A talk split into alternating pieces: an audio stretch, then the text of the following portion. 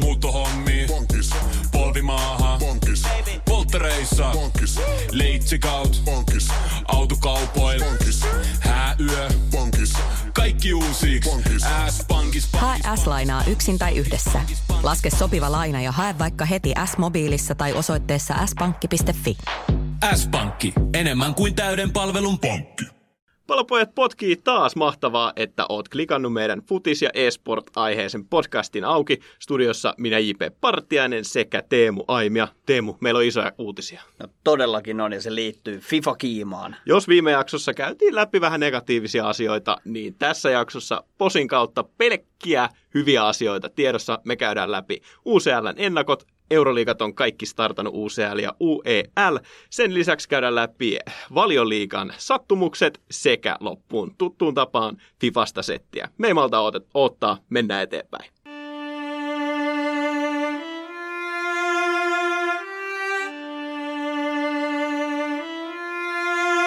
On kaksi asiaa, joita tosimies ei vaihda. Pallopojat. Meillä on niitä isoja uutisia.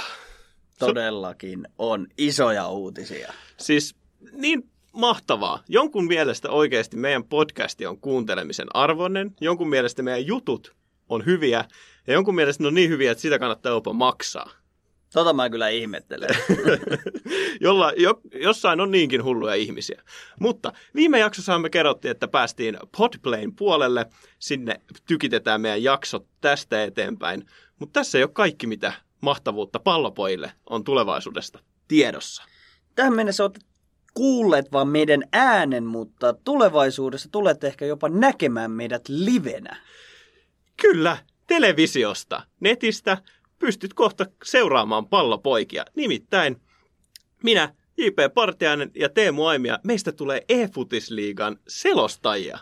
Se- Kyllä. sekä studioisäntiä. Ja tämä e-futisliigahan on täysin uusi konsepti Suomessa ja meistä tulee nyt tämän futisliigan kasvot ja ääni. No se on ainakin tavoite.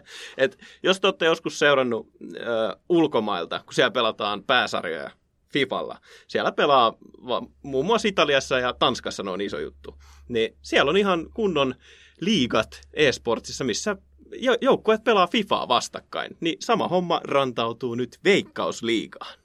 Kyllä, ja siellä on maan parhaimmat e-urheilijat kyseisestä lajista, ja Suomessa tullaan toimimaan ihan samalla tavalla. Eli Suomen veikkausliigaseurat palkkaavat itselleen ammattilaiset edustamaan heidän seurojaan, ja he kilpailevat keskenään, ja me selostamme nämä ottelut virtuaalisesti ja livenä. No näin me tehdään. Joka keskiviikko 4. marraskuuta alkaen. Ne on katsottavissa mitä luultavimmin Seemoresta sekä sitten Twitchistä ja MTVn palveluilta. Siellä on joka, joka viikko keskiviikkoisin nämä ammattipelaajat ja me hostataan studiossa heitä, pelataan heitä vastaan FIFA ja sen jälkeen selostetaan, kun he pelaavat vastakkain FIFA-videopeliä. Ja mä kävin vähän tsiikaamassa, nämä on siis julkistettu nämä kaikki ottelijat jo, niin kävin katsomassa, niin te, siellä on aika kovia hermanneja pelaamassa pleikkaria. No ainakin kovempi pelaamaan kuin meikäläiset. Et Weekend League on takana, siellä saatiin kairattua se 13 voittoa kasaan hikisesti. Ja nämä ammattilaiset, niin jokainen on ottanut vähintään 29 voittoa No viime. Weekend Leagueassa. Mutta siis ihan sairaita pelaajia. Ja mä haluan ainakin päästä niinku kysymään heiltä, että miten he tekee sen. Koska siinä ei ole mitään järkeä, että tuommoisessa videopelissä, missä on niin paljon sattumia, niin voittaa silti joka ottelun. Mä en vaan ymmärrä sitä. Ehkä sen takia ne on ammattilaisia siinä, mitä ne tekee. Mä katselin, siellä on ainakin viisi saanut 30 ja 0. Siis suomalaisia saanut 30 ja 0, 30 voittoa viikenliigassa. Mä en, mä en voi ymmärtää, en, en vaan voi käsittää. Ja me päästään ihailemaan näitä pelaajien edesottamuksia hyvin lähietäisyydeltä. Ja sinä, rakas kuulija ja katsoja, pääset seuraamaan myös meidän edesottamuksia, että me pyritään kommentoimaan ja selostamaan näitä otteluita mahdollisimman tasapuolisesti, ei kuten Antero Mertaranta, että aika kotipuoleen vetoisesti, vaan me selostetaan otteluita niin kuin ne tapahtuu ja pelin hienouksia sisältäen tuodaan kaikki hienot kikat ja muut sitten esille, mitä tässä pelissä tapahtuu. Ja ei ole mikään pikkuturnaus, vaan tämä on ihan siis Suomen pääsarjaa Fifalla. Siinä on pääyhteistyö kumppanina itse PlayStation, sen järjestää Telia ja Assembly, ja me ollaan siellä hengessä mukana. En malta ottaa. Mitähän puhutaan päälle, Teemu? Saa nähdä. Katsotaan, että onko edustuskelpoista vaatetta meillä studiossa sitten päällä, mutta toivottavasti suokin kiinnostaa, koska me ollaan aika hypeissään tästä hommasta ja jännityskäyrä aika korkealla, mutta tästä tulee varmasti aika huikea setti. Sä oot lanseerannut nyt tämän termin FIFA-kiima. Kyllä, se kuvastaa aika hyvin sitä nykyistä tilannetta, mitä tuolla päässä liikkuu. Me tullaan palaamaan tähän eFutisliigaan. Myöhemmin kerrotaan siitä enemmän, mutta Telia esportseries.fi-sivulla pystyt käydä katsomassa vähän, että mikä homma, ja me mennään nyt eteenpäin tästä innostuksesta huolimatta.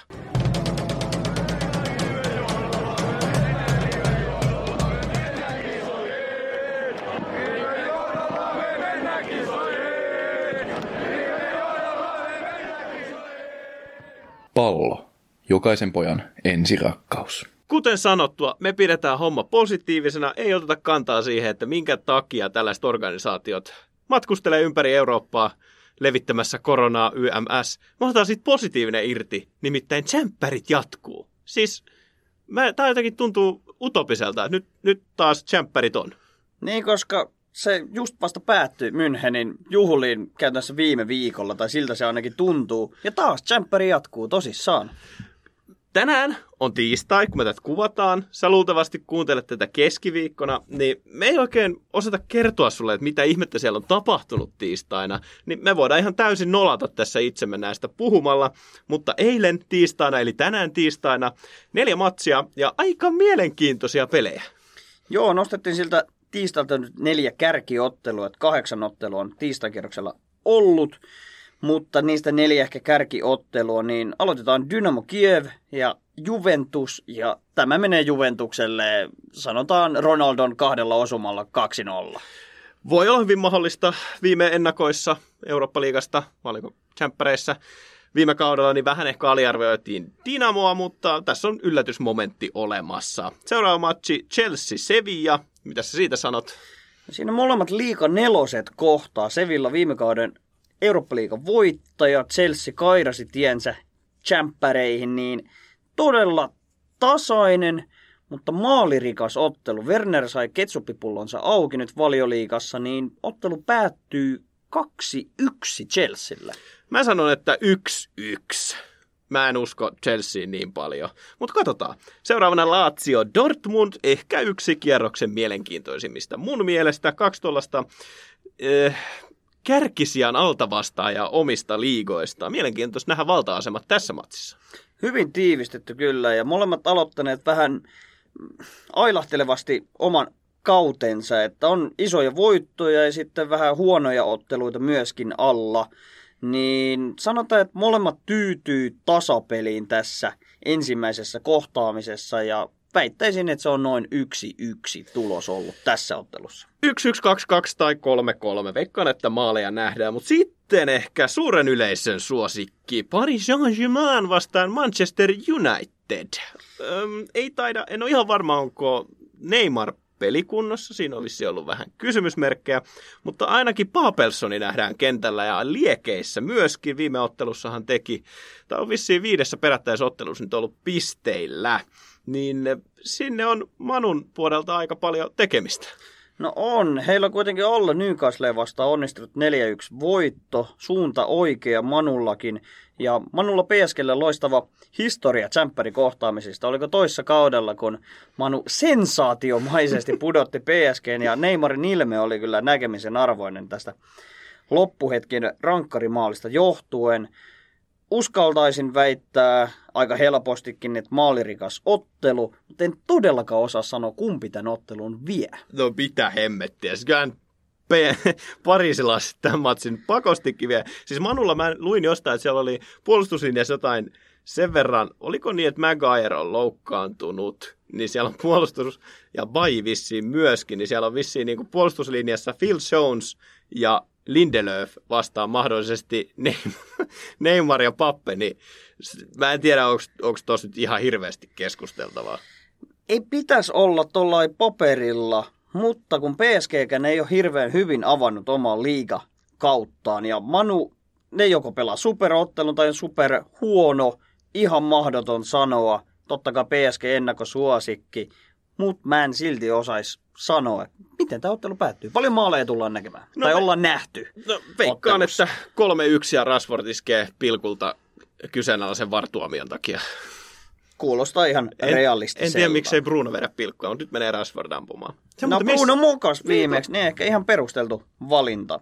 Mutta hypätään nyt tähän keskiviikkopäivään ja illan otteluihin. Sieltä on nostettu nytten kuusi isointa ottelua tästä keskiviikkoillalta.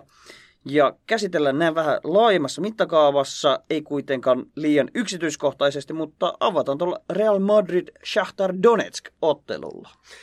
No madridlaiset otti sen ihme häviön joukkueelle La Ligassa viime kierroksella. Shakhtar Donetsk myöskin aika yllätys valmis, niin en tiedä, Shakhtar tykkää maaleja tehdä, Rellu ehkä vähän hyysailee, niin tässä tuskin nähdään hirveästi maaleja. Tuskin nähdä ja Shahtarilla on todellakin yllätysmahdollisuus, mutta Real – kun pelaa tsemppäriä, niin se on ihan eri Real kuin liigassa. Ja se on nähty niin monena kautena. Ja mä luulen, että siellä taas Chidane vetää Realille ihan oman tsemppärivaihteen päälle. Ja kyllä näyttää Shahtarille kaapin paikka, kumpi tässä se iso seura onkaan. Se on hyvin mahdollista. Mä veikkaan, että Rellulla jotenkin, kun siellä ei ole tullut hankintoja, mä veikkaan, että siellä on vähän sellainen välikausi menossa. Veikkaan ihan niin kuin liigassa ja Champereissa mä jotenkin jaksan uskoa, että siellä ei ole niin isot paineet tällä hetkellä menestyä, niin veikkaan, että tule, katse on hyvin vahvasti tulevaisuudessa. Siellä on paljon nyt ollut sitä, että Pappe haluaa lähteä. He olisi tekemässä isoa tarjousta Pappesta ja muutenkin rakentamassa joukkuetta tulevaisuutta varten. Niin mä veikkaan, että Rellu tällä kaudella ei tule olemaan niin iso voittajasuosikki. Mutta se on kyllä aina rellu, se on totta. Niin, voi olla vahva välikausikin, mutta ainahan he menestyvät kuitenkin, koska se rosteri on mitä on. Hypätään seuraavaan ison kohtaamiseen. Siellä edelliskauden yllättäjä Ajax vastaan Liverpool. Jettä! Sanoin tuossa, että Lazio Dortmund olisi ehkä sellainen oma lempimatsi, niin kyllä täytyy sanoa, että tämä on, tämä on myöskin aika kova.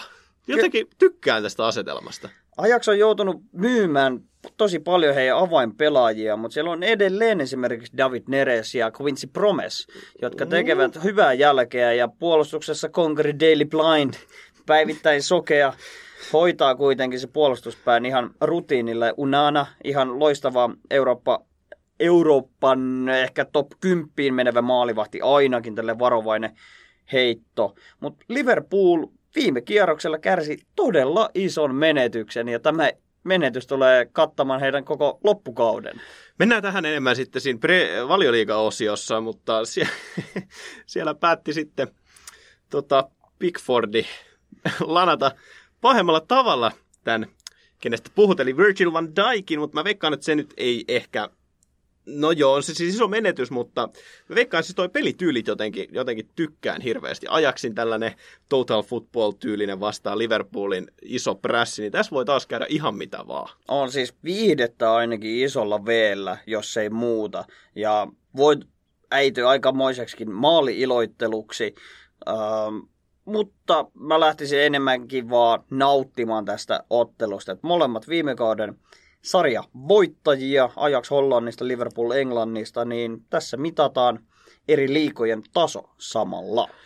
Ja sitten taas, tämäkin on kyllä tosi mielenkiintoinen. En nyt osaa sanoa sittenkään sitä omaa lempparia. Bayern München hallitseva Saksan mestari, Bundesliigan mestari sekä sitten myöskin hallitseva UCL, isokorvasen pytyn omaava, vastaan aina mustahevonen Atletico Madrid aivan todella seksikäs ottelu. Ja mä itse alleviivaisin, että Bayern München on tulevallakin kaudella suuri ennakkosuosikki Champerin voittamiseen. Mutta siellä on monella seuralla kyllä sanomista myös sitä vastaan. Ja Atletico on kyllä näistä joukkoista yksi heti kärkipäässä. Diego Simeone on saanut siellä taas Tikon pelin toimimaan.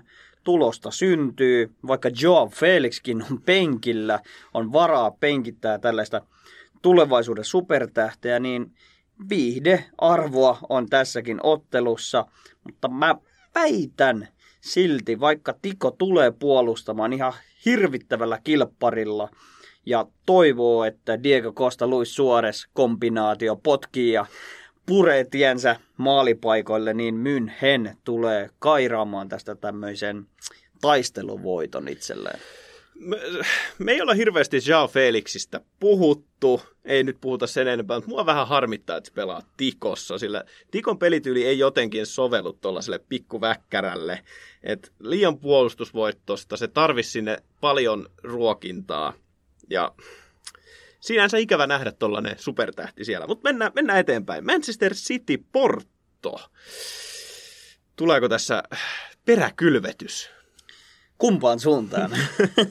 Koska Kumpaankohan? Cityn puolustushan ei ole ihan ollut mallillaan myöskään. Hehän nyt hankkivat tuolta Portugalin maalta uuden topparin itselleen ja avasi ihan vakuuttavasti valioliigassa, koska ottivat Arsenalia vastaan heti nolla pelin hänen debyyttiottelussaan, mutta lähtökohtaisestihan tämän pitäisi olla Cityn ottelu ehdottomasti. Heidän peli on alkamassa löytämään uomiaan, ja vaikka Porto oli viime kaudella Portugalin liikan ykkönen, niin Cityllä on aivan järkyttävä materiaalietu kuitenkin puolellaan. Se on kyllä totta. Ei tos pitäisi olla kahta sanaa, mutta City on ollut aika ailahteleva, niin jotenkin ei, ei innosta toimotsi. Tai en tiedä, johtuuko näistä muista matseista, mutta jotenkin, eh. On, on niin paljon mistä valita siis. Tsemppäreihin totta kai sinne vaan selviytyy parhaista parhaimmat ja koko ajan on niinku todella seksikkäitä otteluita tarjolla. Ja no Portosta nostettava tietysti sieltä vähän ikävä nimi omaava kaveri, Korona, siellä pelaa myös oikealla laidalla. On avannut kauden todella, todella hyvin, mutta varmaan nimestä johtuen niin ei ehkä ihan suuren kansan lempipelaajia. Oli aika käytetty Fifassa silloin, kun tuli nämä lockdownit, juurikin nimen takia. Mutta seuraava matsi myöskin vähän tällä väliinputoaja ottelu. Siellä on kaksi suurseuraa, mutta ei maansa ehkä kuitenkaan niitä isoimpia. Nimittäin Inter Milan vastaan Mönchengladbach. Ja toki Inter oli viime kaudella kakkonen, mutta nyt hävisi muun muassa ihan paikalliskamppailussa Milanille. Ja Mönchengladbach aina valmis yllättäjä, niin jotenkin tämä on tällainen köyhän miehen Lazio Dortmund-ottelu, jotenkin musta tuntuu tältä. No, aika hyvä pohjustuksen heitit tähän otteluun kyllä, ja Milanon derby tosiaan meni punamustille sinimustien sijaan, ja sehän vähän varmasti jää kaivelemaan Interiä tässä tsemppäri avauksessa, ja mä luulen, että tulee vähän sisuuntuneena tähän otteluun, ja haluavat näyttää oman tasonsa, ja tulevat ottamaan Lukakun johdolla tästä, sanotaan sellaisen vakuuttavan 3-1 voiton Mönchengladbachista. Että Gladbach ei ole hirveästi uudistunut viime kaudesta, ei mielestäni esitä mitään spesiaalia, että joukkueessa ei ole isoja supertähtiä, mutta pelaa kuitenkin vakuuttavaa tuloksellista futista Bundesliigassa. Oli viime kaudella neljäs kivenkovassa sarjassa, eli ei ole kuitenkaan mikään heittopussi. Ei ole heittopussi. Nyt pidit kyllä niin pitkään monologin, mä unohdin jo kaikki mitä sanoit, mutta sanotaan tosta ottelusta sellainen hauska juttu, että 9. helmikuuta, kun Inter voitti AC Milanin 4-2, Lukaku silloin twiittasi, että There is new king in town. Ja nytten, kun AC Milan voitti Interin 2-1, niin äh, oli tuttuun tapaan twiitannut sitten, että Milan never had a king, they have a god. Aina täytyy laittaa paremmaksi. Mutta kyllä se on, että Slaattan on ihan jumaltaso, että 39-vuotiaana ratkaisee jälleen Milanon derbin, vaikka mukasi rankkarinkin, silti tekee kaksi pelitilannnemaalia. Ja... ja mitä nyt äsken oli korona, eihän toi nyt ole. niin, ei paljon näköjään hänen vaakakupissaan paina. Nostetaan tuosta keskiviikkoillasta vielä yksi ottelu sieltä Tanskan maalta. Viime vuoden mestari Midtjylland kohtaa. Viime... Lausutaanko noin? Kyllä, Midtjylland. Midtjylland. Kyllä, ihan juurikin näin. Olen katsonut sen sanakirjasta. Ja, ja viime kauden musta hevonen Atalanta, joka on avannut liikakauden mahtavasti. Maaleja tulee edelleen liukuhihnalta. Niin materiaalietuhan on Atalantalla, mutta en tiedä. Kummi- Midtjylland voi kuitenkin päästä yllättämään, että siellä tanskalaiset on tasavahvoja puurtajia, niin en tiedä. Kattookohan meidän kummikuuntelija Halsti ensin, entisen seuransa uusia aloittamuksia? No todennäköisesti. Kyllä minä ainakin katsoisin, jos olisin joskus ikinä huippuseuroihin päässyt, niin miten he menestyvät tuolla Euroopassa sitten minun aikakauteni jälkeen. Sitten torstai-liigaa, eli Eurooppa-liigaa, niin no, täällä on aika sellaisia otteluita, että suurseura vastaan yllättäjä. Niin ehkä isoin kysymys näistä matseista on se, että kuinka tosissaan näihin lähetään. No, Se on ihan hyvä pointti, että onko nämä kuitenkin isoille seuroille sitten niitä kierrätyspelejä, että pelotetaan vähän san- niin sanottua kakkos, kakkosjengiä näissä otteluissa ja ei varmasti ketään yllätä, että torstai-liigassa pelaa myös Arsenal. Voidaan lyhyesti sanoa nämä matsit, mitä tulee ottaa sieltä muutamat pointit. Eli Saksan puolelta Leverkusen vastaan Ranskan Nice. Sitten on Rapid Vienna vastaan mainitsemasi Arsenal. Sitten ehkä mielenkiintoisimpia Celtic AC Milan, Leicester, Zoria, Tottenham Lask sekä Young Boys AC Rooma. Niin, niin kuin sanoin tuossa, niin joka matsissa käytännössä on selvä ennakkosuosikki, niin en tiedä nähdäänkö yllätyksiä, mutta en myöskään, no sen mä ehkä tiedän, että tuskin ykkösjengejä tullaan peluuttamaan, koska nyt on ottelutahti niin hurja, että mä en näe, näe että mikään seura lähtisi Eurooppa-liigan pystiä niin kovaa tavoittelemaan, varsinkaan lohkovaiheessa.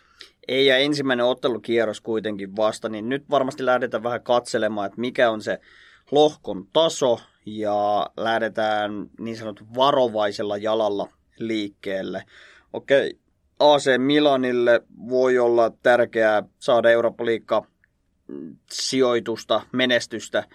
Ja miksei nyt muillekin isoille seuroille, mutta kun se otteluruuhka varsinkin Englannissa on ihan järkyttävä tällä hetkellä, niin varmasti leputuksia tullaan Mut, näkemään. Mietin näitä kaikkia jengejä, jotka tässä kohtaa. AC Roma, Tottenham, Milan, Arsenal. Kaikki on sellaisia joukkueita, jotka tähtää tällä kaudella hyviin liigasijoituksiin. Kaikki on tehty isoja hankintoja, no ehkä Rooman Joo, no olihan se viime kaudella ihan hyvä haastaja. Niin kaikki noin on sellaisia, jotka niin kuin yrittää tähtää omassa liigassa korkealle. Esimerkiksi Arsenal, uusi manageri, nyt sujuu ihan okosti. AC Milan, hyvä voitto Interistä, tähtää myöskin korkeille sijoituksille. Tottenham, no Murinhon kakkoskausi, pakko saada tulosta liigassa.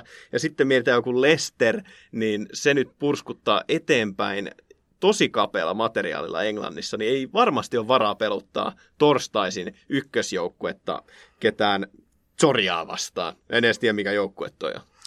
En, en kyllä osaa sanoa ja ikäväkseni täytyy sanoa, että KUPS ei ole tuolla Eurooppa-liigassa tällä kaudella. Että torstaina pelataan tosiaan ihan 24 ottelun kierros. Niistä nostettiin nyt mielestämme vain nämä kuusi isointa esille. Ja suuri pettymys se, että siellä ei suomalaisseuroja tänäkään kautena ole esiintymässä. Mutta en laittaisi hirveästi viihde kautta painoarvoa näihin otteluihin. Et varmasti tullaan pelaamaan ihan kakkosjengeillä. Sanoisin uhkapelaajana en lähde pelaamaan näitä lainkaan, koska ihan mahdoton sanoa, että miten nämä ottelut tulee menemään. Koosteena sitten ehkä näistä, niin halutaan haastaa myöskin kuulijoita. Muutama ajatus, kysymys. Joo, listattiin vähän tämmöisiä ajatuksia kautta pohdintoja, että mitä tuleva tsemppärikausi tulee tarjoamaan meille ja onko Bayern jälleen mestari? Tuleeko back-to-back mestaruus? No sitähän me tuossa pohdittiinkin äsken. Hyvin iso ennakkosuosikki. Sitten myöskin hyviä näkökulmia. Messi Barcelonassa. Onko nyt se se kausi, että kun puhuttiin aikaisemmissa kästeissä, että miten lähdet Kataloniasta? Mm, nyt voi olla se viimeinen mahdollisuus lähteä sitten kunnialla seurausta. Et Messi on viimeiset neljä vuotta puhunut aina kauden avausottelussa, että me tuodaan isokorvanen takas Camp Noulle. Eipä ole näkynyt. Nyt on viimeinen mahdollisuus siihen. PSG viime kaudella finaalissa yritti lunastaa niitä odotuksia. Oliko se vika mahdollisuus? Tuleeko tällä kaudella mahdollisuutta? Se on pitkä liiga toi mestareen liiga. On, ja kyllä mä sanoin, että se viime kausi olisi ollut se PSGn mahdollisuus. Nyt kun Pappekin on ilmoittanut, että hän haluaa lähteä, Neymar tulee todennäköisesti myöskin haluamaan uusia haasteita, kun Pappe lähtee viereltä. Ja ei, finaaliin asti päästiin, mutta ei sen pidemmälle. Mutta pidemmälle haluaisi tähdätä Manchester City. Onko jo se vuosi? Sitä on joka, joka jämppärin alussa me nostetaan se aina niin kuin ennakkosuosikiksi, niin onhan se tälläkin hetkellä, mutta jotenkin ei, ei ehkä usko riitä. Samalla lailla myöskin Pool. Se puuli, onko jo krapula? Kaikki voitettu, managerit molemmissa puulissa ja sitissä, ollut aika pitkään siellä, kohta varmaan sapattivuoden aika. Mielenkiintoisia näkökulmia. Kyllä, ja nyt kun vielä Van Dijk on puulilta pois koko loppukauden, niin se on iso, iso tikki. Ja haluaisin nostaa vielä, miten näet, että Sevilla ja Inter pärjää tämän kauden tsemppärissä. Viime kauden eurooppa finalistit ovat aloittaneet sarjansa omissa liikoissaan hyvin. Totta kai siellä myös tappioita, tasapelejä, mutta tulevat varmasti haastamaan isot tällä kaudella. Olipa meiltä loistavia analyysiä. Tykkäsin näistä näkökulmista. Ei ihme, että joku haluaa meidän analyysistä maksaakin.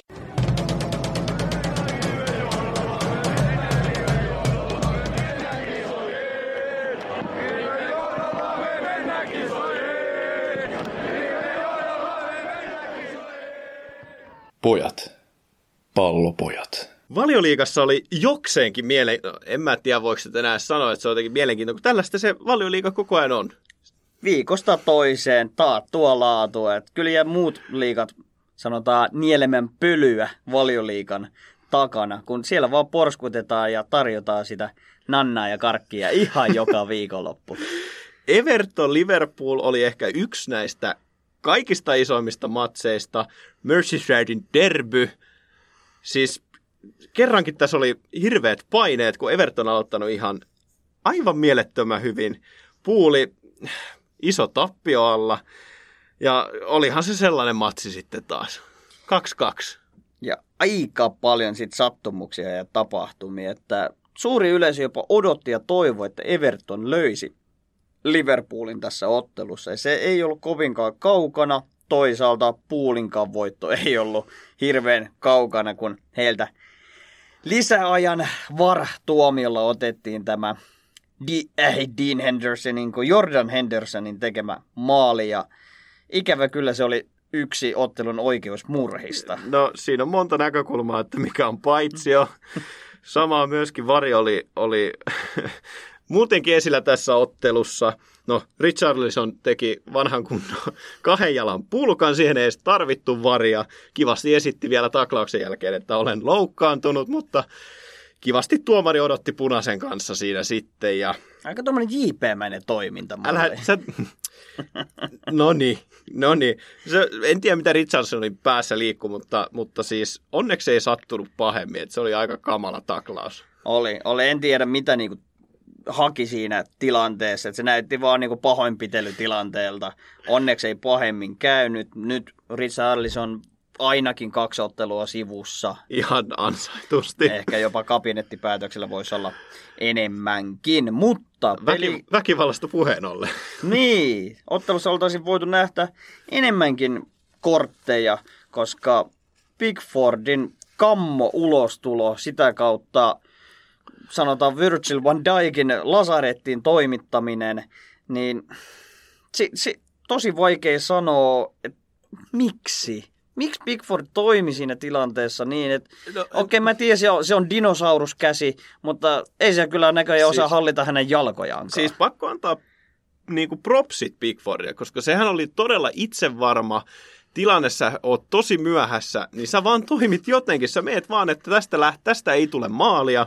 Ja siis sen verran propsit siitä. Hänhän antoi julkisen pahoin, äh, tota, pahoittelut.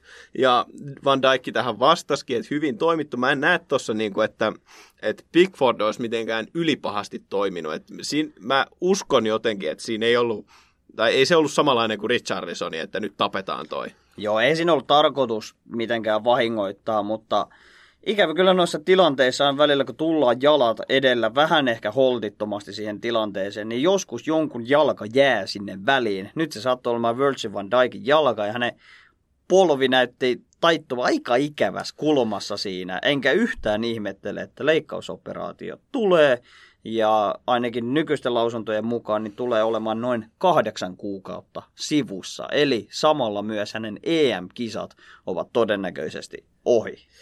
No ainakin vaarassa. Et, siis, no siitä ollaan pitkään puhuttu, että mitä jos Van Dijk loukkaantuisi. Niin onko Matippi ja Gomez sit sellaiset, että voi tuoda pyttejä kotiin? Mielestäni ei ole, koska mun mielestä Gomez on hyvä vaan sen takia, että siinä vierellä on Van Dijk ja sama pätee ehkä myös Matippiin.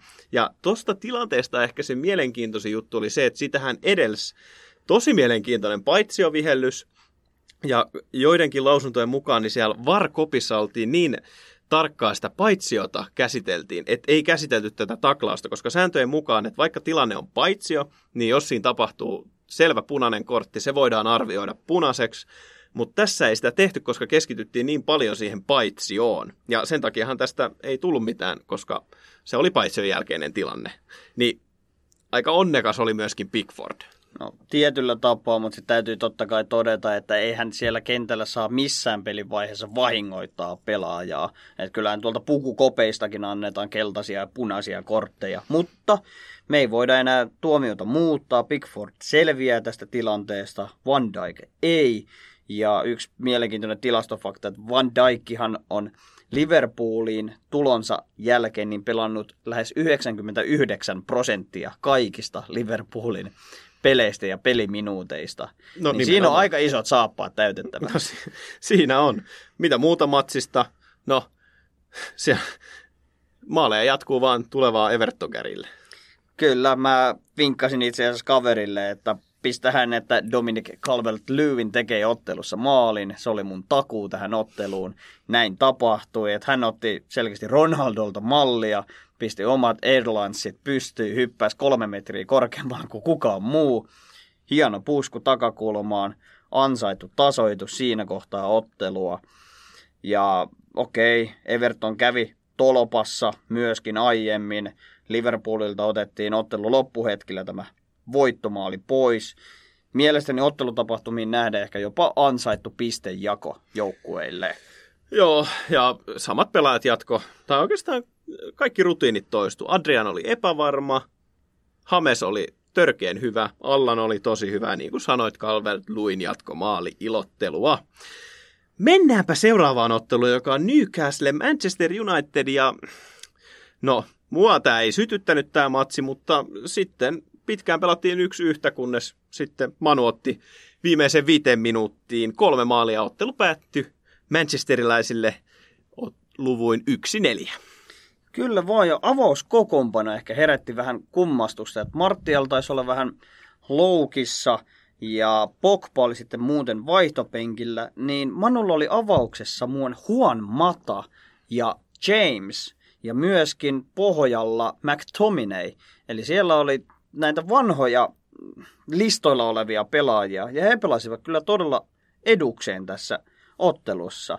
Ja ansaittu voitto Manulle. Nyt oli ehkä sellaista Manua, mitä ollaan odotettu ja kaivattu. Ja kyllä se keskikentän roottori, joka rytmittää koko ottelun tahdin, niin Bruno Fernandes, niin hän on kyllä ihan kapellimestaritasoa tuossa valioliikassa. Hän operoi siinä keskikentällä ihan käytännössä miten haluaa. Ja puhuit noista vanhoista, ketä sinne on nostettu, niin mun mielestä oli ihan, että jos olet punaisten paholaisten fani, niin tästä saat, saat kyllä aika paljon positiivista itsellesi. Nimittäin nyt Manu todistaa sen, että kierrätystä voidaan toteuttaa tässä joukkueessa. No joo, sitä materiaalia kyllä riittää ja Huon Mata, olenkin kaivannut, että hän saisi enemmän roolia ja peliaikaa. Nyt sitä ne näyttävästi tulee ja mä tykkään siitä, että tämmöisiä vanhoja konkareita vielä nostetaan parasvaloihin ja he vielä suoriutuvatkin tehtävässään. Ja onnistumisista puheen ollen, niin Van Pissaka, sun rakastama Oi. liukkarihirmu. Siis, siis ai että se maali oli hieno. Siis... Siinä, kun se oli taas semmoinen puolustajan tekemä maali. Että, siis... Silmäkkii täysillä sinne päin ja aivan etuyläkulmaa, silleen, että verkko lähti melkein lentoon siinä mukana. Siis se maalissa, kun siinä, siinä oli se, nä, maalikan, tai se kulma, missä otettiin, että Van Bissakan takaa zoomattu häneen, niin se kosketus ennen sitä vetoa karkaa ihan liikaa oikealle, ihan liikaa eteen.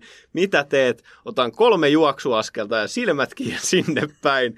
Ja niin kuin sanoit, niin, niin ai että mikä maali. Jos joku oli mun näköinen, niin mä näytän, väitän, että toi oli just sellainen mun näköinen veto, mikä lähtee kerran kymmenessä tuhannessa. Mä tykkäsin todella paljon. Kyllä, ja sehän oli Vampissakaan uran ensimmäinen professional-tason maali, eli onnittelut siihen suuntaan. Ja puolustusosastolla muutenkin onnistutte. Harri Mäkipuro kävi kans nikkaamassa päällään maalin. Et aika hauska nähdä, että hän osaa käyttää sitä iso laatikkopäätään myös hyväksi.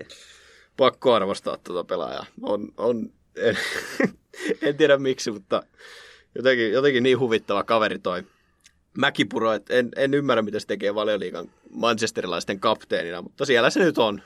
Itse asiassa kapteeni Nauha tulee ilmeisesti Ai. siirtymään Bruno Fernandesin käsivarteen. Joo, kannattaa katsoa se video, mikä Instagramissa on, kun Ole Gunnar Schuster julkistaa pressitilaisuudessa, että kuka on seuraava kapteeni. Bruno ilme on silleen, että, että miksi, minä, mitä, mitä helvettiä.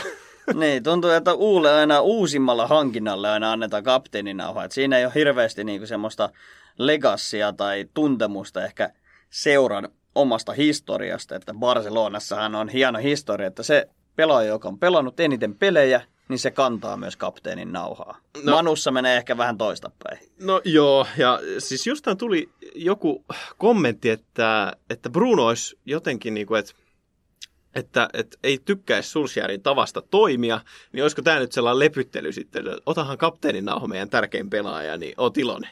No en tiedä. Toivotaan, että onnistuu Uulen, Uulen näkökulmasta, mutta mä vaan toivon, että Bruno, Bruno jatkaa edesottamuksiaan ja haastaa Kevin De Bruynen liikan parhaana center attackin midfielderina, eli hyökkäävänä keskikenttä-pelaajana.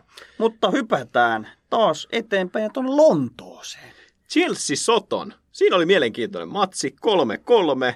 Ja mitä kaikki nyt varmaan tietää, niin Havertzille ensimmäinen maali valioliigassa, myös Wernerille kaksi kappaletta. Werner olisi kyllä voinut sen kolmannenkin tehdä, mutta oli sitten maanmiehelleen Havertzille tyhjiin laittaa maalin. Niin mä tykkäsin noista maaleista. Ne oli kauniita.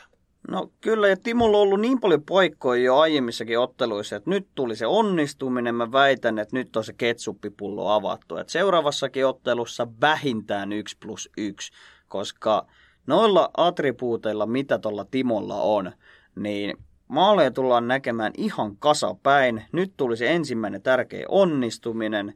Harmi vaan, että Chelsealla on maalissa kepa.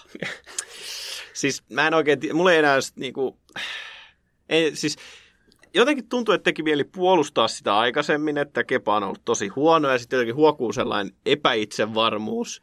Jotenkin tuli paha mieli, mutta nyt, nyt on jotenkin mennyt ihan överiksi toi. Siis siitä kaverista jotenkin näkyy se, että nyt, nyt ollaan ihan väärässä paikassa. Joo, nyt ei vaan niin vittu suju. nyt ei vaan suju. ja mä niin ymmärrän, että, että jos kaverin itsevarmuus on tota luokkaa, niin varmasti on jutellut psykologeille, varmasti on jutellut Lampardin kanssa – niin miksi se piti laittaa tohonkin matsiin sitten siinä? Olihan siinä muutama seivi, mutta sitten taas.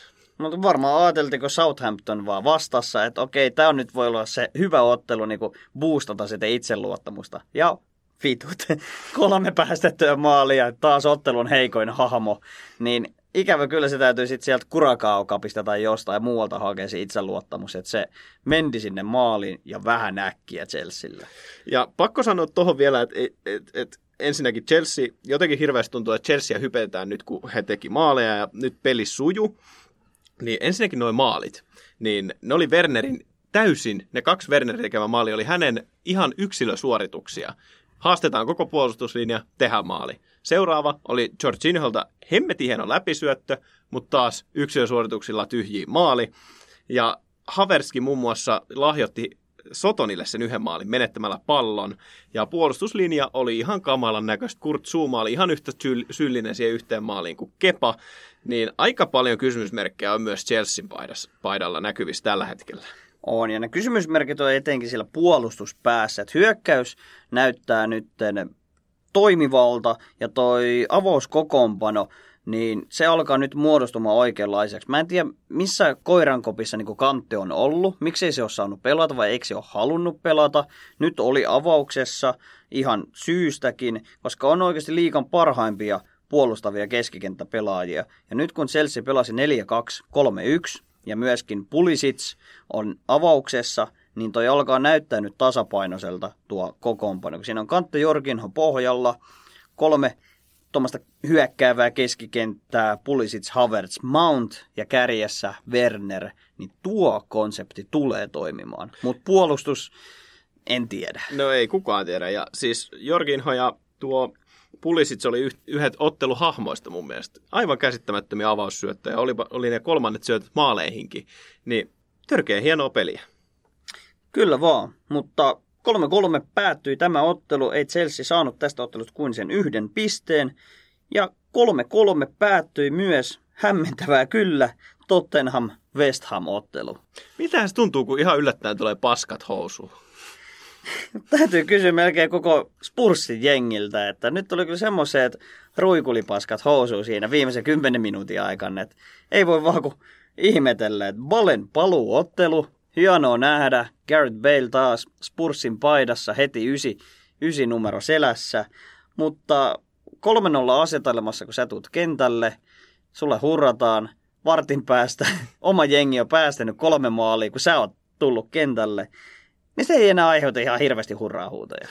Ja siis kaikkihan kommentoi sitä, että missä saa paikan, mutta siitä nyt ei kannata olla niin huolissaan. Ensinnäkin Bale teki sen paikan itselleen, meni kahdesta pelaajasta ohi, ja sen jälkeen häneltä päin rynnättiin. Ja tosta olisi voinut tulla pilkku, jos Bale olisi jotenkin eri tavalla sen pelannut, olisi malttanut pitää pallon.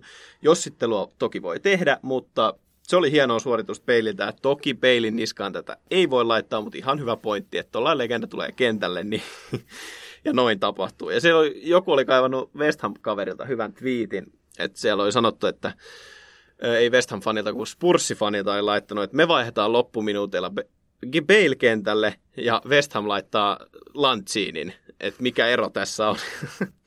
Niin, mikähän se ero siinä oli, että Lantsini paino vuoden upeimman maali ottelun lisäajalla ja Balen panos jäi kuitenkin aika pieneksi ottelussa. Ja, ja tuossa Purssin sulaminen alkaa olla nyt trendi.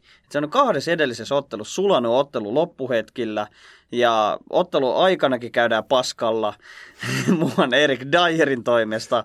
Niin mä en tiedä oikein, että onko se niinku jotain ripulilääkettä niin otettu Spurssille vai mitä, mitä siellä oikein tapahtuu, koska tämä ei ole nyt yhtään Murinhon näköistä toimintaa. Murinhon joukkueethan on tunnettuja siitä, että puolustuspäähän ei muuten tule yhtään maalia. Ja tämä taisi olla historian ensimmäinen kerta, kun Murinho menettää jalkapalloottelussa kolmen maalin johdon. Ja oli muuten myöskin ensimmäinen kerta ikinä, kun tota 81 minuutin jälkeen hävitään valioliigassa johtoasema. Et sen suuntaan niin ennätyksiä ainakin rikottu. Ja pakko ehkä vähän meitä pönkittää sen eteenpäin, että me, me sanottiin alkukaudesta, että West Ham ja Aston Villa tulee yllättämään. Ja he on kyllä tehnyt sitä. Että oikein hienoa peliä West Hamilta viimeiset yhdeksän minuuttia. No oli se muutenkin ihan ok näköistä. Ja Aston Villalta myös, niin Ollaanko me futistietäjiä? No ei me kyllä olla. No ei me kyllä varsinaisesti olla. Otetaan tuo Aston Villa nopeasti tuohon käsittelyyn vielä ihan loppusuoralle.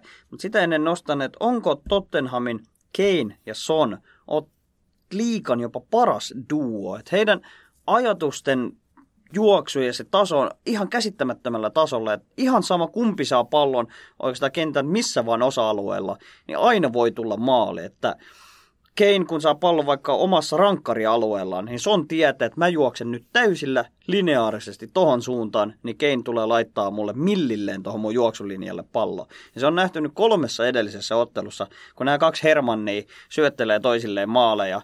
Toinen latonista jostain 20-30 ja Son juoksee, kipittää koko puolustuslinjan läpi ja nikkailee ihan kummalla vaan niitä maaleja. Et no. Todella yksinkertaista futista, mutta tehokasta. No edelleen siinä on kahden pelaajan varaan laskettu. Ja pakko sanoa siis, että Kane niin on kyllä tässä syöttelyssä muutenkin nyt osoittanut, että on aika monipuolinen kärkipelaaja. Että ei ole pelkästään maalin sylkiä, vaan myöskin nyt tällä kaudella syötellyt niitä hienosti. Ja sitten tuohon viereen, kun on vielä laittaa Bailey, Son, ei kun, äh, Bailey ja toi Lukas, niin jos vielä Alli saataisiin saatais samaan sykkeeseen kuin Murinhon tullessa, niin kyllähän tuolta voisi odottaa enemmänkin maaleja. Mutta Aston Villa, neljä voittoa neljästä pelistä. Aivan käsittämätöntä. Mistä ihmeestä Villa nyt on tämmöiseen vireen nostanut? Okei, he saavat Barclayn Chelseastä lainalle. Hän on kahdessa edellisessä ottelussa tehnyt itse asiassa myös maalin, että on ollut merkittävässä roolissa. Mutta kuka olisi uskonut, että neljä ottelukierroksen jälkeen Aston Villalla on 12 pistettä. Heillä on päästettyjä maaleja tasan kaksi, nolla pelejä kolme. Ja ne on voittanut myöskin Liverpoolin 7-2. Ja neljään peliin tehnyt 12 maalia. Aivan hävyttömiä lukemia. Ja en tiedä, onko Aston Villa sit todellinen musta hevonen tällä kaudella. Että heillä on seuraavat ottelut Leedsiä ja Sotonia vastaan. On mahdollista, että ottaa niistäkin täydet kuusi pistettä. Okei, Leedsi todella yllätys valmis, mutta mielenkiinnolla seurata Aston Villan edesottamuksia. Siis mä en enää edes koita sanoa valioliikasta mitään, koska, koska siellä tapahtuu kummia asioita. No me puhutaan kuitenkin taas ensi viikolla, kun siellä on taas tapahtunut jotain ihan käsittämätöntä, mutta näin ollaan paketoitu Game Week pitoinen isoimpien otteluiden osalta.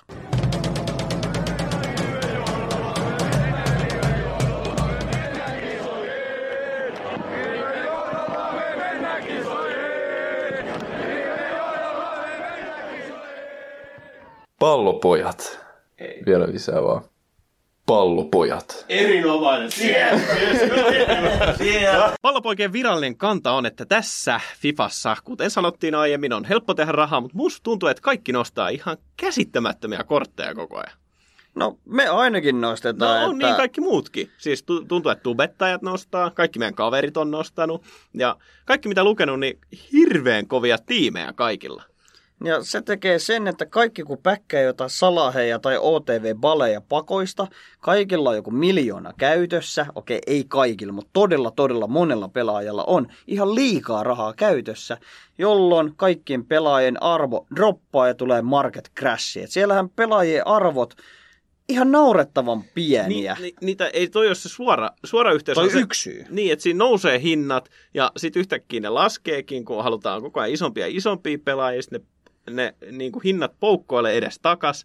Esimerkiksi Rare 80 pelaajat ei maksa mitään, koska kukaan ei halua tällaisia starter-tiimejä, missä olisi niin kuin Kyllä hyvi- tarvi on niin, Niin. paljon enemmän rahaa. Niin, ja hinnat poukkoilee, niin me ei olla mitään tradeaajia Fifassa, eikä ikinä olla yritettykään, mutta nyt olisi vielä vaikeampi olla sitä, koska näitä on tosi vaikea lukea. Olen, mä oon katsonut jotain YouTubettajia, kun ne tekee oikeasti elantonsa sille, että ne tekee näitä tradeaustipsejä ja sun muita. Ne sanoo, että ihan mahdoton ennakoida.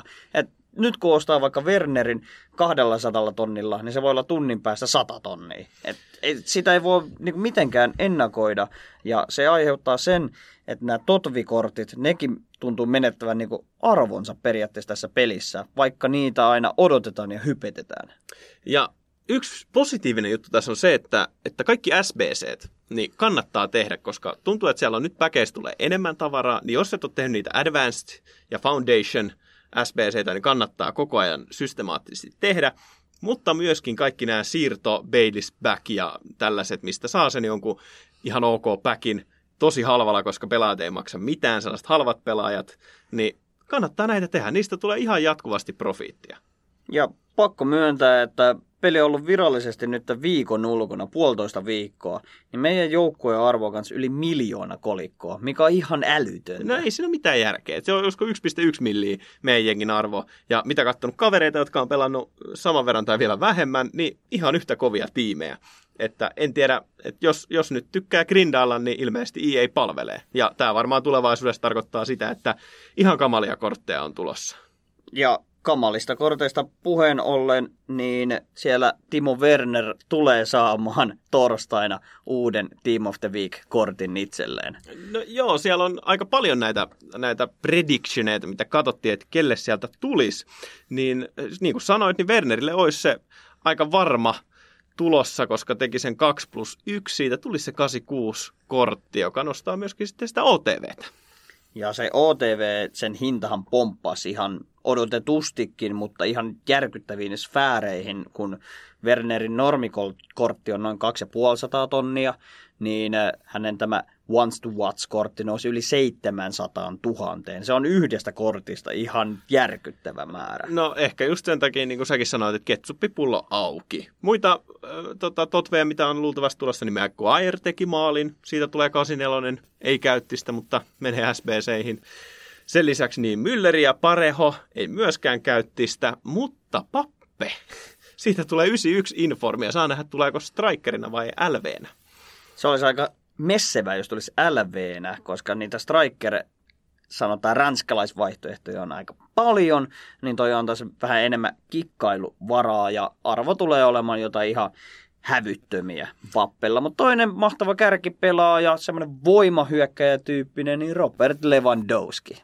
niin, kyllä, kyllä. Ja myöskin kelle tulossa mahdollisesti niin voimahyökkäistä puheen ole Slatan, luultavasti saa 85 informin. Ja sitten mistä me tykättiin aika paljon, niin Memphis Depay oli man of the match Strasbourgilta vastaan, niin sieltä olisi tulossa kans 86 kortti. Lausutaanko Strasbourg tosiaan noin? Strasbourg, kyllä.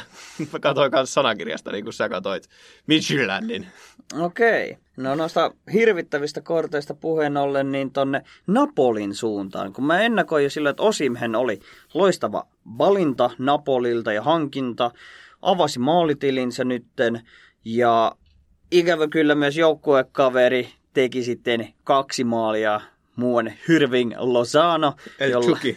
kyllä, jolla on jo inform-kortti ensimmäiseltä viikolta.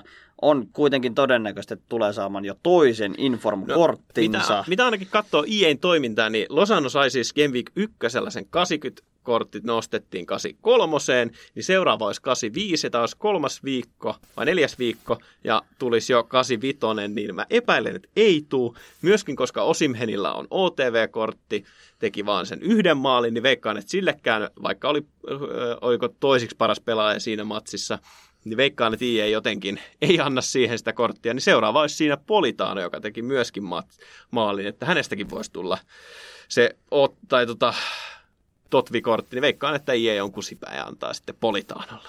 Todennäköisesti, koska siinä hyötysuhde on pienin pelaajille itse pelissä. Ja kusetuksista puheen ollen, niin käydä läpi noin muutamat SPC, mitä on tullut. Ei mitään megapelaajia. Et tuntuu, että EA on nyt jotenkin ottanut pientä takapakkia. Ansu Fati oli törkeen hyvä kortti. Niin nyt julkaistut, niin siellä on muutama ihan kiva, mutta ei mitään superkortteja. Joo, ehkä vähän säästellään nyt ja toi sanotaan markkinoiden romahtaminen ehkä aiheuttanut myös ehkä huolta vähän EA:n toimijoille ja pelin kehittäjille, että millaisia sisältöjä uskalletaan tuoda peliin, kun joka kerta kun tuodaan joku arvokas SPC peliin, niin marketti reagoi siihen suoraan. Niinhän se on aina ollut. Mutta se kusetus, missä puhuttiin, niin Matuidi, niin hänen Once to Watch-kortti näyttää ihan kivalta, että 83 reitteriä ei maksa kuin 17 kiloa ja ihan menevä ranskalainen CDM. Siinä on vaan pikku ongelma, että hän pelaa MLS, eli tuolla Jenkeissä, ja siellä on ottelukierrosta jäljellä enää neljä. Neljä matsia. Ja Niin. Miami, jota hän edustaa, niin ei ole pääsemässä playoffseihin. Niin seuraavan kerran tätä korttia tai Matuidin otteita voidaan katsoa ensi maaliskuussa, kun MLS jatkuu. Niin tarvitsetko silloin 83 ranskalaista CDM, jonka peissi on mitä, 70? Niin, joku yli 70 se on, mutta ei, ei mitään käyttistä tolle kortille. Et älä missään nimessä tee tota korttia, jos olet jo tehnyt muita OTV-kortteja. Jos olet ne missannut, niin tee tämä itsellesi vaan säilöön tulevaisuutta varten. Ei muuten pelissä mitään käyttöä. Niin, 17 tonnia sinne tänne. Et, et voi tehdä, mutta ei mitään hyötyä. Mutta seuraava, Kramaric. Vähän kalliimpi, 45 kiloa, mutta ihan menevän näköinen hyökkääjä, 86 overall. 79 peissi, mutta siihen kun lätkäsee Hunterin ja driblinkikin oli 89, niin yeah, miksei. Ihan tuommoinen köyhän miehen Lewandowski. No sitä se käytännössä on, että, että Statsien puolesta jää vaan Lewandowskille jälkeen. Lewandowskin arvo kuitenkin selvästi se, mitähän se on, 170 ehkä, 200, en tiedä. Mutta Statsien puolesta niin vähän jää Lewandowskille varjoon siinä, että se oli jotain 120 ehkä se Lewandowskin. Niin Toki siellä olisi toinen vaihtoehto, Hollandi, sekin on tippunut hinta 100 tonnia, niin mieluummin ehkä sitä käyttää. Mutta että jos, jos rokkaat Bundesliga-joukkuetta ja jos oot esimerkiksi Gramaricin fani, tykkäät kroatialaisista pelaajista, niin miksi et sä sitä tekisi? No joo, itse asiassa Markitti on vielä niin isosti reagoinut, että Hollandin arvoinen 45 tonnia enää. Eli samanarvoinen kuin tuo Kramarits, mutta Hollandihan pystyy sitten myymään uudestaan, jos sen ostaa. Niin jos on Bundesliga-jengi, niin ehkä kannattaa jopa tehdä. Mä törmäsin siihen pari kertaa tuossa Weekend aikana tuohon Kramaritsin bottom-korttiin, niin se oli ihan hirvittävän hyvä viimeistelemään, jos se pääsee vaan laukaisu paikoille. Mutta sitten sellainen ihan mukava kortti, niin Hamesin OTV. Ei, ei maksa kuin parikymmentä kiloa, 84 Once to Watch, joka aika varmasti tulee saamaan näitä Team of the Week-kortteja, että varmasti nousee overaali tulevaisuudessa. No sehän jo vähän sitä ehdit mollaamaan, kun mä sanoin, että ihan kiva käyttiskortti kyllä. Ja on hyvät shooting, dribbling ja passing statsit. Okei, se peissi on ongelma, mutta tulee varmasti saamaan inform-kortteja. Ja, ja mä ihan tykkään käyttää sitä, vaikkei sitten netissä, niin sitten edes squad battle-otteluissa. No nimenomaan, että squad battleissa kiva käyttää tuollaista vähän hitaampaa, jolla on hyvä laukaus. Ja monet striimaajat on käyttänyt sitä ja laukaus ainakin kunnossa. Ja sitten saat tästä itsellesi korkea rated first owner – tota, kortin, jota voit käyttää sitten näissä objektiveissa, missä tulevaisuudessa luultavasti taas tulee, että pitää olla sellaisia kortteja, jotka olet itse päkännyt tai tehnyt, ja niillä pitää sitten tehdä jotain maaleja rivalsissa. Kyllä, ja todennäköisesti aika pian on tulossa tämä ikon swapsit, jossa nimenomaan tarvii näitä ensin päkättyjä kortteja, että sinä olet ensimmäinen omistaja tällä kortilla, niin tällaisia kannattaa kerätä ja ehkä jopa säästää oman klubiin, koska Icon Swapsin kautta saa sitten itselleen näitä sanotaan perusikoneja myöskin omaan jengiin. Mutta sitä ennen itse asiassa luultavasti perjantaina tulee jo Scream-kortit, eli ensimmäinen tämmöinen EAN promo. No toki se Market Crash varmaan liittyy aika vahvasti tähän Screamiin, että tässä nyt on tasaiseen tahtiin tulee Screamit, sitten tulee Black Friday ja Futmas, niin tämä on sitä aikaa, kun toi marketti heittelee, niin ihan kiva nähdä. Mä en oikein ikinä innostunut niistä Screameista. Pari vuotta sitten se oli mun mielestä aivan kamala sen heidän tyyli, että, että täyskuun aikaan heidän eri statsit boostaantuu, että ketä kiinnostaa. Toisaalta ihan hauska no efekti, ole. kun yhtäkkiä Müllerillä voi olla vaikka 99 defending tai 99 peissi. No joo, mutta niin... jos mä ostan joku pelaajan, jolla on nyt tällä hetkellä peissi 99, ja sitten, sitten seuraava täyskuu tulee, niin yhtäkkiä sen peissi on taas 43, ja se on fysikue 99 ja joku tripling. Mutta hei, älä ota sitä niin vakavasti, se on vaan peli. No juu, joo, sano, it, sano itsellesi tuo, kun pelaat Weekend liikaa. Mutta viime vuonna Screamia tuli käytettyä, siellä oli muun muassa se Guerrero, Dortmundista oli ihan käyttökelpoinen ja tämän tyylisiä. Kyllä, sieltä voi tulla, sieltähän jo ennakoida, että tuleeko James Rodriguezista jopa Scream-kortti, mutta se voi olla ehkä vähän liikaa, kun hänestä on tullut jo OTV SPC, mutta olisi se hauska saada hänestäkin semmoinen ekstra puustattu kortti. No siis jossain vaiheessa Hamesista tulee sellainen, millä on joku 90 peissi, jotta pelaajat saa mitä haluaa.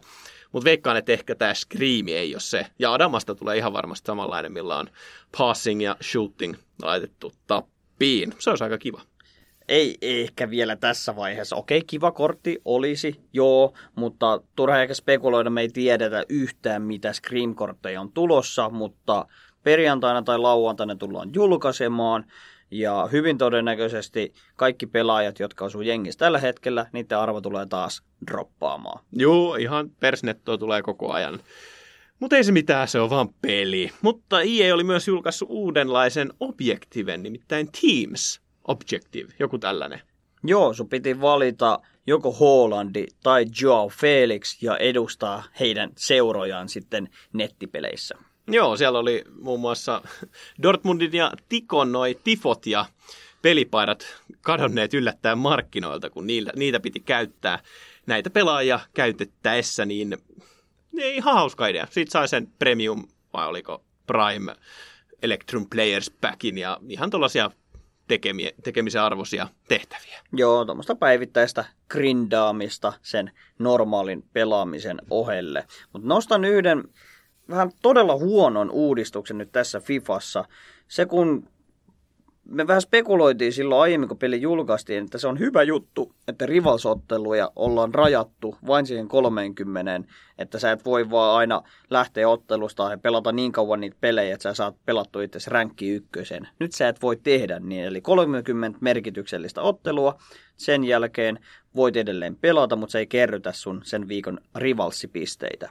Ja tähän liittyen, aina kun on pelannut Weekend liikaa, niin niistä otteluista on aina tullut myös rivalssipisteitä, joka on sitten boostannut niin Weekend liikaa kuin rivalseja. Nyt se on poistettu. Eli kun pelaa Weekend liikaa, se hyödyttää pelkästään sun Weekend liiga statseja. Ja tästä on tullut aika iso poru sen takia, että nyt käytännössä pakotetaan pelaajat pelaamaan 30 weekend liigaottelua ja 30 rivalsottelua, jos haluaa viikon aikana isoja palkintoja itselleen. Saa nähdä, miten toi toimii, että, että en nyt ihan suotta lähtisi heti torppaamaan, että toki siinä on puolensa ja puolensa, mutta eh, en tiedä. Niin no se puoli on se, koska siellä ammattilaiset pelaa sitten weekend liikaa, niin he ovat saaneet käytännössä etulyöntiasema, koska he saavat ns. tuplapalkinnot. Mutta nyt hekin joutuvat pelaamaan enemmän pelaa, pelejä tai sitten vaan kohdentamaan pelinsä joko rivalsiin tai weekend liikaan. Eli vähän meille heikommille pelaajille avautuu mahdollisuus menestyä esimerkiksi rivalsissa hieman paremmin. Se on juurikin näin. Me toivotaan sulle kuulia sun Champions tota, Weekend Liigan palkinnoista itsellesi pappea tai vähintäänkin Werneriä. Toivotaan myös, että me itse niitä otetaan ja niin kuin tuossa alussa sanottiin, niin, niin jos, jos olet kiinnostunut meidän FIFA-jutuista, niin pääset seuraamaan sitä myöskin telkkarin puolella. Ja pidähän meidän kästikin kuuntelussa ja ota Instagram pallopajat alaviiva cast seuran podcast seurantaa, että sieltä laitetaan aika paljon FIFA-kontenttia tulevaisuudessa. Eikö me näin tehdä?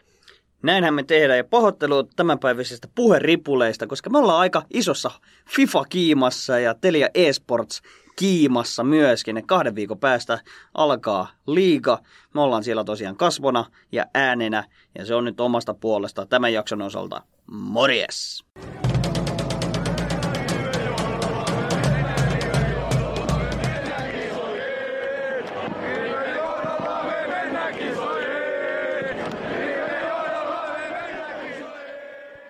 Pallopojat potkii. Vittu, mennään otisut.